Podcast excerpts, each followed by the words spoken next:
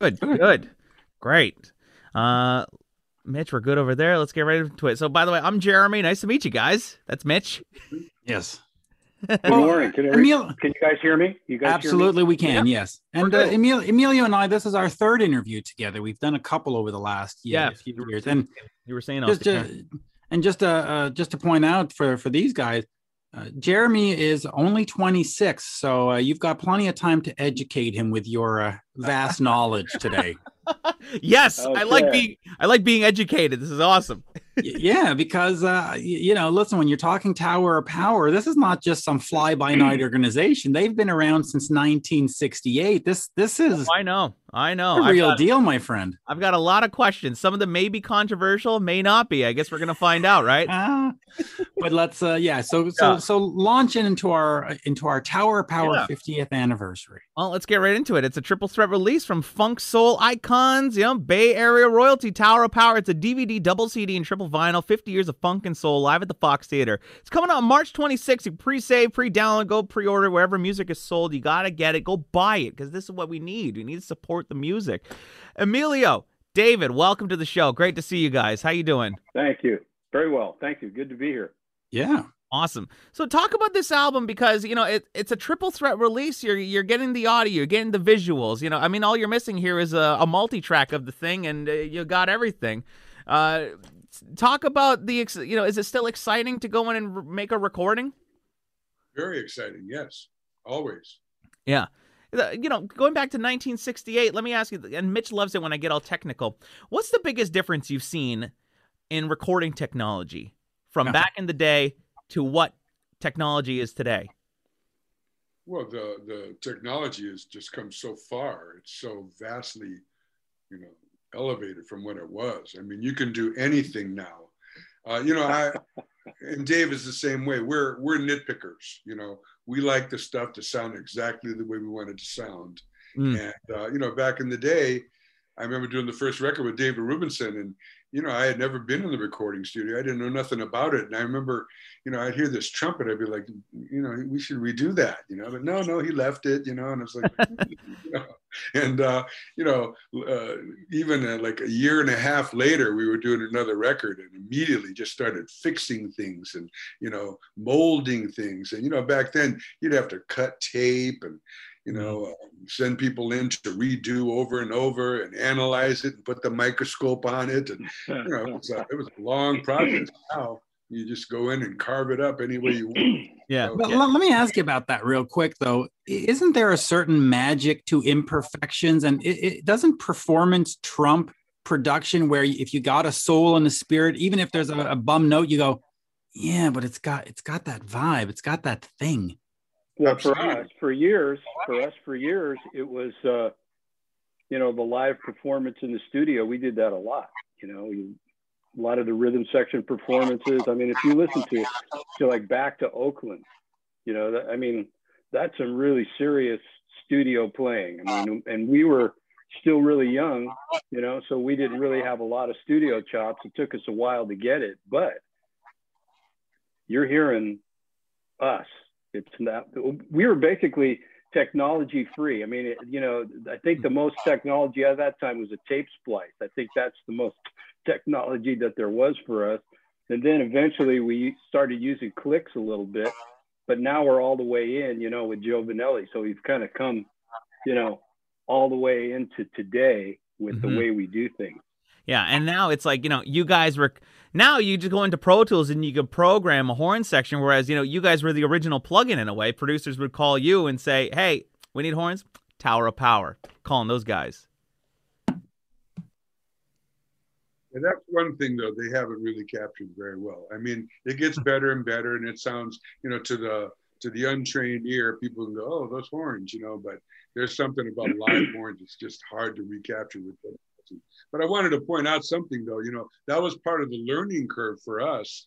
Was we started getting all nitpicky and putting a microscope on it, and then we had to pull back and go, wait a minute, you know, we're, we're making it too analytical, we're making it too sterile. And so that's a fine line. Uh, I think it was Huey Lewis that taught me in the 80s. He said, you know, use all the technology there is, but don't let it use you.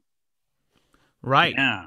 Interesting. Well, in fact, That's an yeah. interesting perspective. It is, and, and let me just uh, uh, take up on that because, and we've had this discussion before, but Huey Lewis is is one of my bands. I mean, that's uh, just quickly talk to me about working with them and then going on on the road with them because between Huey and and the unsung hero that is Johnny Colla, at least in my book, um, right? I mean, jo- Johnny's an unsung hero. Yeah, see, yeah. Uh, just quickly talk to me about that because here, here they are. They're doing sort of this big 80s MTV pop. Um, did you adapt to that or did you just add to their sound? And and just talk to me about Huey because I can I could listen about Huey stories all day long. Me too. Anytime we do a horn section for anybody, we're there to complement their band. We're not, you know, it's it's all about you know staying out of their way so that their stars shine. You know, uh, we're always dismayed when we do a session and they insist that they do the arrangement. You know, and they come in and they got the saxes going ba da da da you know, but the guitar player, who is the star of the show, is going botted it up. Well, guess who's going to get hurt in the mix? It's mm-hmm. going to be the guitar player, you know. So you want to pick your shots with the horn so they stick out really good, but don't step on everybody else. And the thing with Huey Lewis was, uh, for one thing, they were unlike all the bands that were coming out then. You know, bands like Devo and the Motels and the, the Knack. That's what those were the kind of bands coming out at the time. Huey came out, they were a soulful band. I mean, the first song we did with them was Hope You Love Me Like You Say You Do. That was like a Bobby Womack tune. I mean, we were, I heard that song. I was like, whoa, these guys, they're pretty cool. You know? Yes. Well, you know, right about Johnny Colla. Johnny Colla, he's a big part of the way they sound. Uh, just he, vocally, their vocals always shine and arrangement wise, he, he was a big part of the Huey Lewis sound what's amazing about you, and I'll get off of it because I know Jeremy has other questions, but when you look back, other than sports, they're very much uh, I, don't, I don't what do we call it? Like a like a 50s band or a doo-wop? Like there, there's just a lot of soul and a lot of rhythm and a lot of they're not a pop band at all. And it's just it's it's I just love it. But uh, all right Jeremy let, yeah. let, I'll let you go from there it's funny you say that because I feel like Huey and you know those guys they they really kind of transcend genres because they're not necessarily like you said a punk uh, a punk a pop band or a rock band. It's like you know they're they're taking multiple genres and creating a cool sound. You know, if, if you listen to like the Mutt Lange song "Do You Believe in Love," it's like there is the doo wop kind of backing vocals going on and you know the big drums and guitars. But is it pop? Is it rock? You don't really know.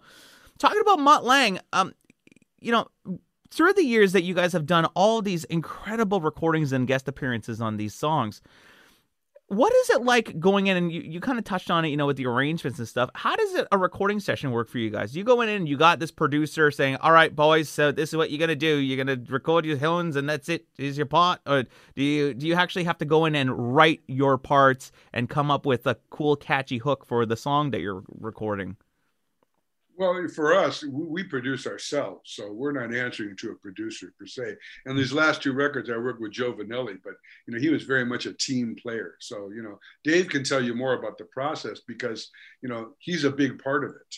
You know he he and all the other guys. I come in with a vision for a song. I might say, "Here's the song, mm-hmm. and here's how I see it."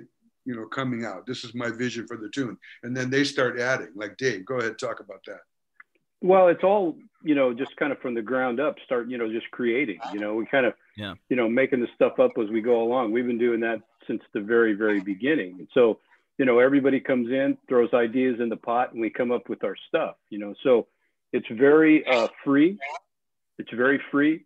Um, nobody's looking over your shoulder telling you what to do. You just get to create. And so we build we've learned how to do it now so that it sounds pretty sophisticated, but you know, we're still mm-hmm. reaching you know?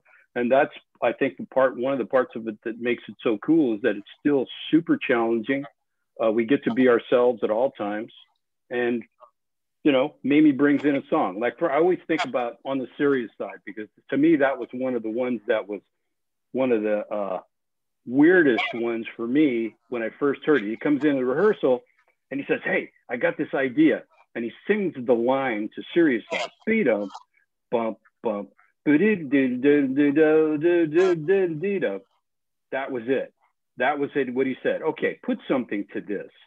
Hello, the little, you know, bugs are flying out everybody's ears and you know, steam, steam coming out of everybody's head and everything, you know. Yeah. And we and we just started we just started carving and we just went for it. And that's what we ended up with. And a lot of our sessions are like that.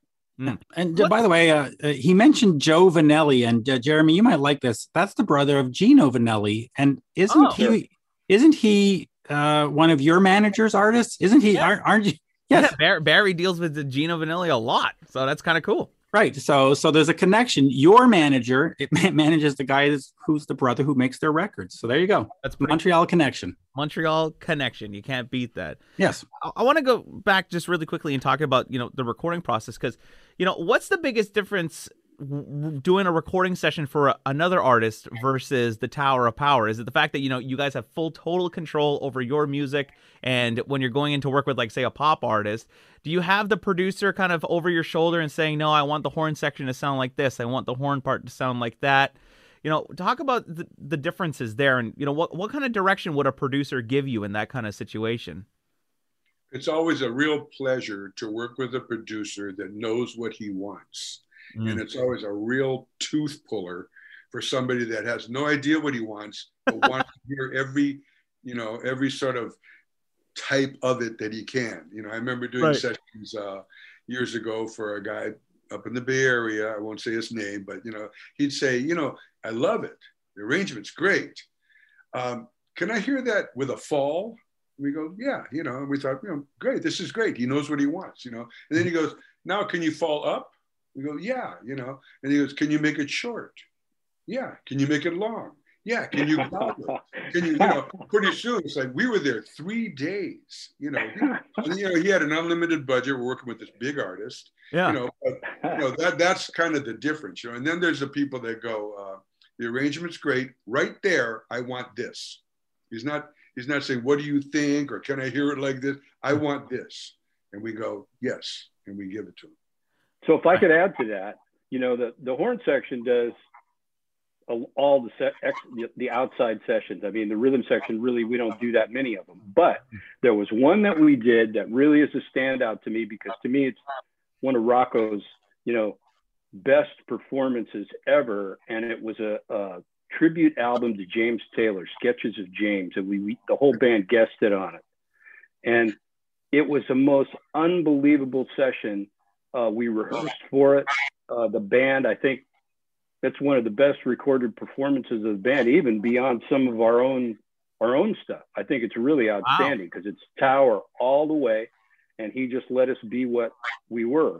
But Rocco that day, when we rehearsed, come up with all this really great stuff. We get to the session, Rocco forgets it all, typical Rocco style. And so the producer comes to me and he says, what is happening? What are we going to do? And Mimi, Mimi does what he always does. He says, well, just never mind. It's going to be cool. Just relax and it's going to be great. Well, it ended up being exactly that. And it was it was just one of the really great great sessions. And that producer, Tim Weston, he knew what he wanted. That was one of the guys that knew what he wanted. And it was really, really great. The whole thing was fantastic. Right.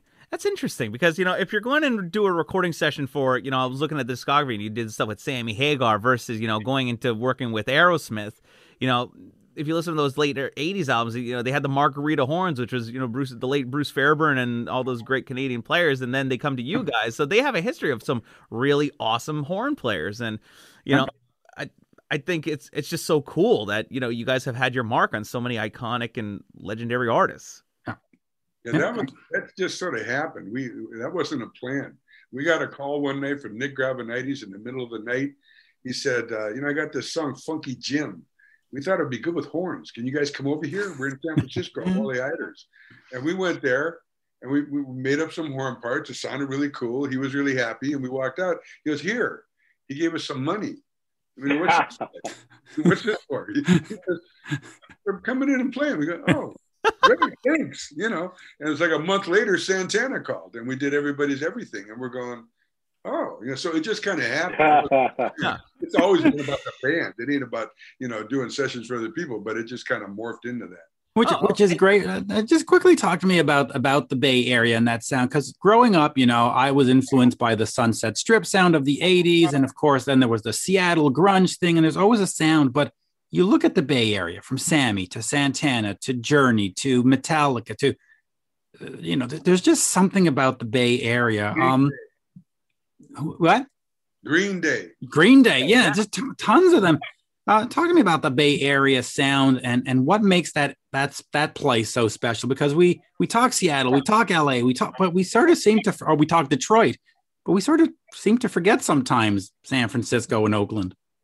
That's ironic too, because that was the biggest movement of all.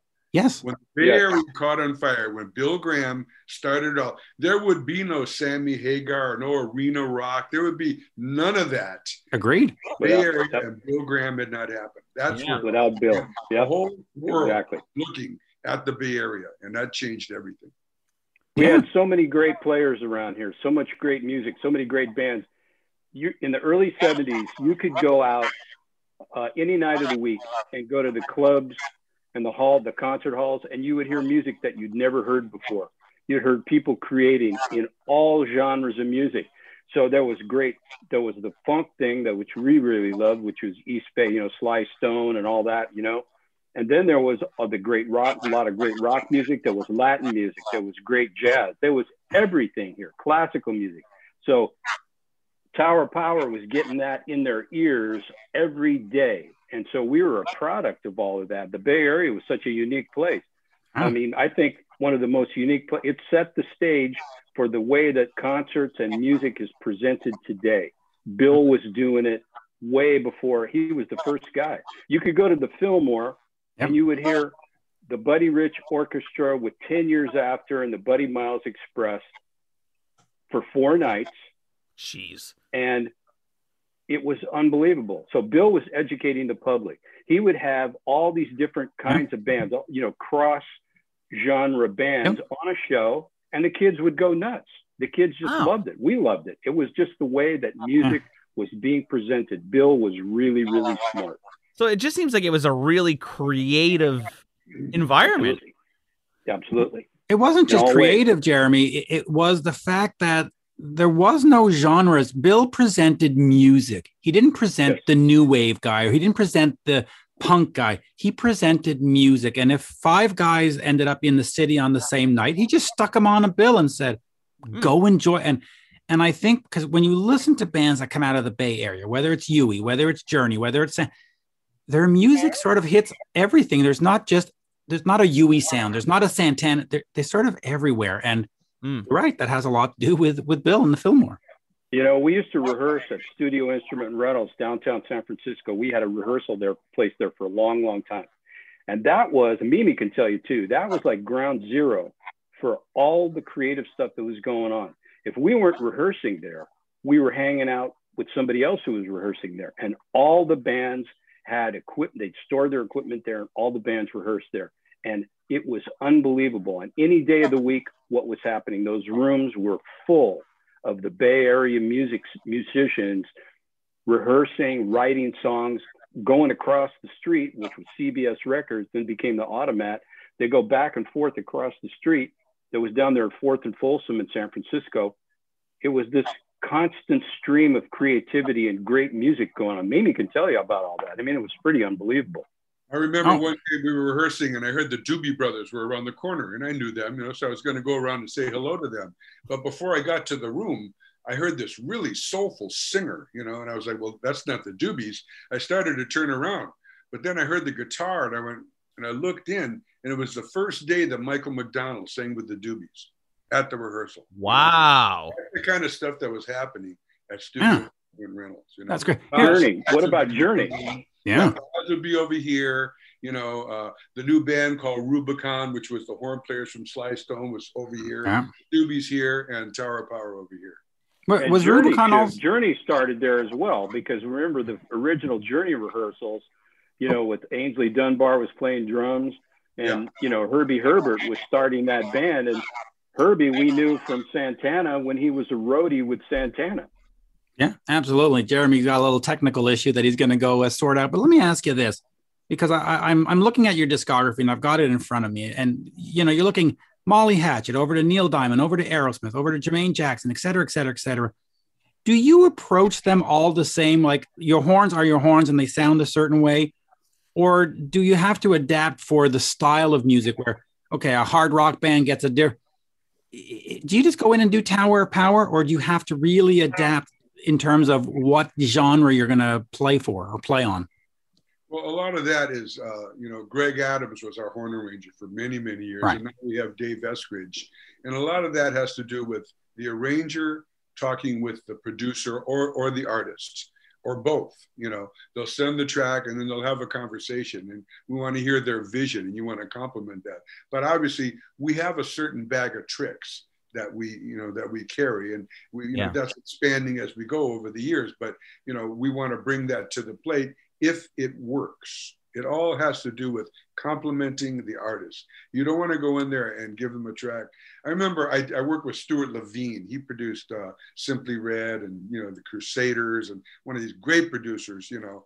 And i remember him telling me he said you know because if somebody walks away from my track going man those horns he goes i overdid the track you know you know, you know and that's the truth it's like it's supposed to compliment the artist By the way, and sp- speaking of complimenting the artist, Jeremy and I are are both friends with Steve Lukather of, of Toto, Yep.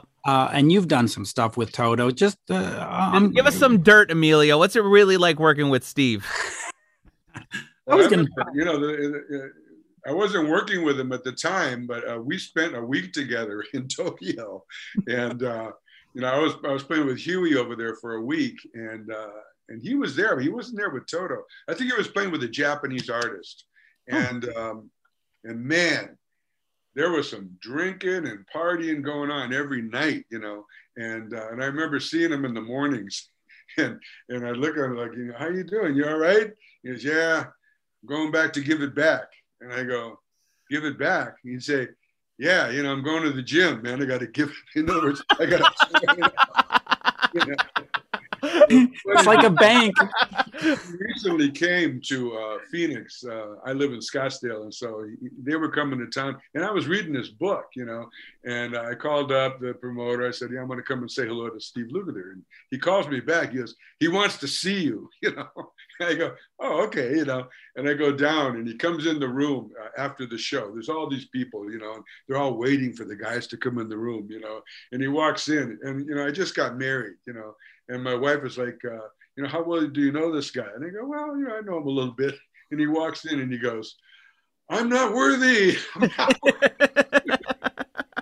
Yeah. And That's what he Steve's got. the best. Steve, by the way, the uh, the Gospel according to Luke is one of the best autobiographies you're going to read. It, it is just so good and so funny and and and brutally honest. I mean, he doesn't. There's no sugarcoating with that boy. dude, Huh? Steve's the best man. When I interviewed him, he was picking his nose in the video and everything, and I was like, "Damn right, that's how you do it." You know, no fucks given. Nope, not with Steve. Absolute greatest. Oh, I love it. Yeah. It's just so great. Well, listen, it's a triple threat release from the Funk Soul Icons Tower of Power, Bay Area royalty. It's double DVD, double CD, triple, quadruple, everything, all that. 50 years of funk and soul live at the Fox Theater. It's coming out on March 26th, so, you know, around a month from now, it's available wherever music is sold. Just to, to wrap up, boys, this was really cool to meet you and chat. Um, you know, just talk about this uh, this really cool triple vinyl double CD DVD that's coming I out. I know. You're the big vinyl geek. I am the vinyl guy.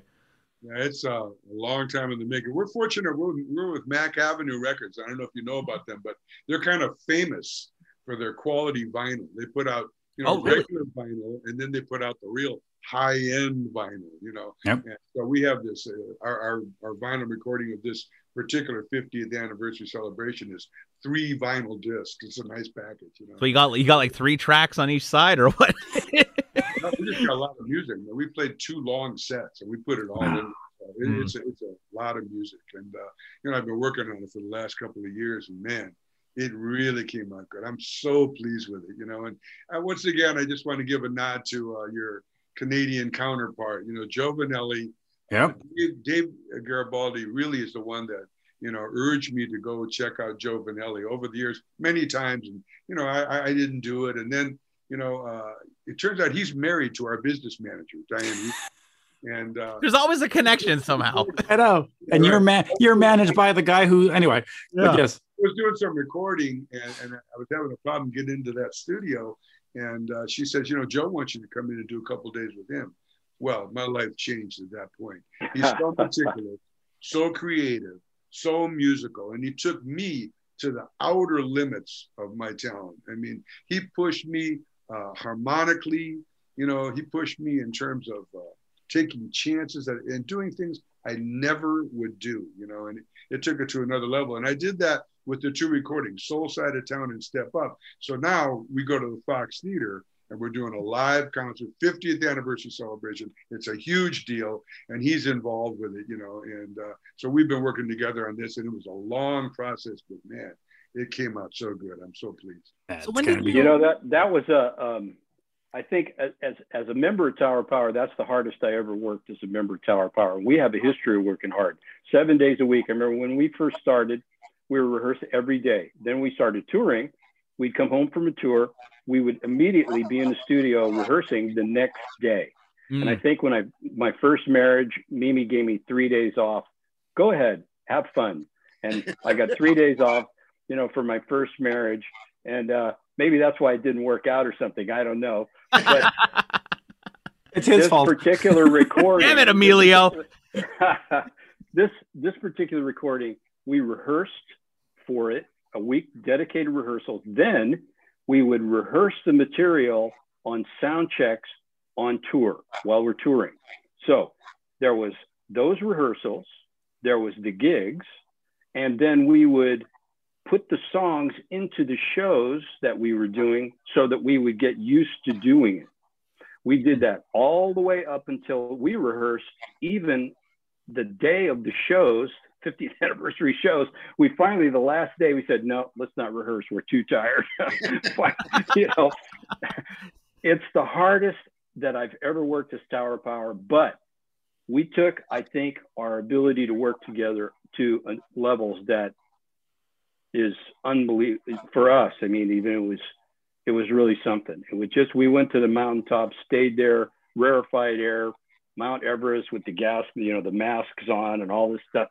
I mean, it was so fun, you know, but we gave everything we had for it. So that's what people are going to be hearing when, and seeing when they watch the DVD and all that. Yeah. We gave everything, everything we had is Man, right there.